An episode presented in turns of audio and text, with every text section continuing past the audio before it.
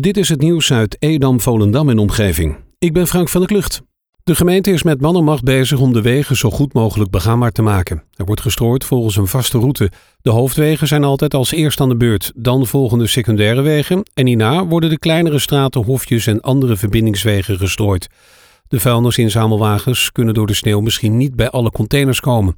Het lege kan dus iets beperkt zijn.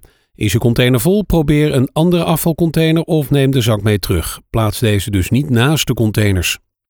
De uitvoering van de versterking aan de Markenmeerdijk is stilgelegd door het winterse weer. Er stond gisteren te veel wind om de werkzaamheden door te laten gaan en het verwachte dichtvriezen van het ondiepe Markenmeer helpt ook niet mee. Het ziet er niet naar uit dat ze deze week het water op kunnen om zand op te spuiten. De grondpers en het drijvend materiaal is uit voorzorg naar binnen gesleept. Gisteravond rond 6 uur is een deel van het dak van winkelcentrum Macado aan het Kennedyplein in Purmerend ingestort. Het winkelcentrum werd door de brandweer ontruimd en de directe omgeving werd afgezet. Er raakte niemand gewond. De brandweer van Volendam is gisterochtend uitgerukt voor een zinkende boot. De oorzaak van het zinken heeft waarschijnlijk te maken met het extreme koude weer. Ook cirkelde een politiehelikopter boven Volendam om een foto te maken en te kijken of er meerdere boten in de problemen waren. De brandweer heeft de boot, die vol water stond, leeggepompt de Volendammer vissers hebben met een kraan de boot uit het ijs getrokken.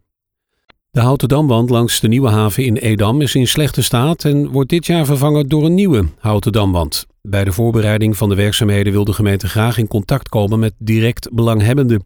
Zij stellen het op prijs om voor 17 februari je mening te horen over wat je belangrijk vindt om rekening mee te houden. Je kan hiervoor contact opnemen met de heer W. de Jong van de afdeling Openbaar Werken via info.edamvolendam.nl onder vermelding van Damwand Nieuwe Haven. Door de gladheid is gistermiddag rond 12 uur een gehuurde bestelauto van de weg geraakt. Dit gebeurde op de N247, niet ver van de spoorwegovergang. De bestuurder kwam met de schrik vrij werd tijdelijk opgevangen in een nabijgelegen woning. De politie kwam ter plaatse om assistentie te verlenen, terwijl een berger de auto uit een kleine greppelsloot trok. Deze week zijn er werkzaamheden in de Molenwijk in Edam. Er wordt begonnen met het bestraten van de torenmolen.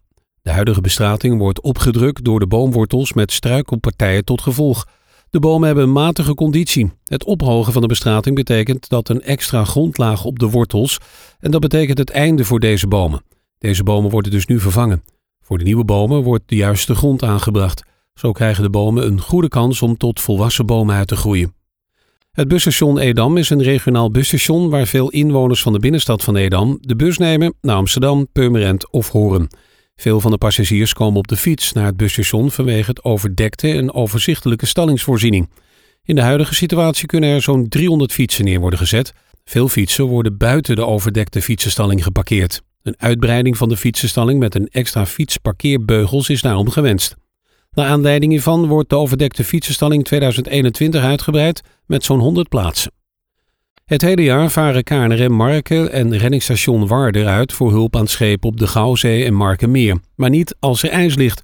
Dan veranderen station Marken en Warder samen met andere hulpdiensten in een reddingsteam voor ijsreddingen. Het ijsreddingsteam wordt aangestuurd door de alarmcentrale.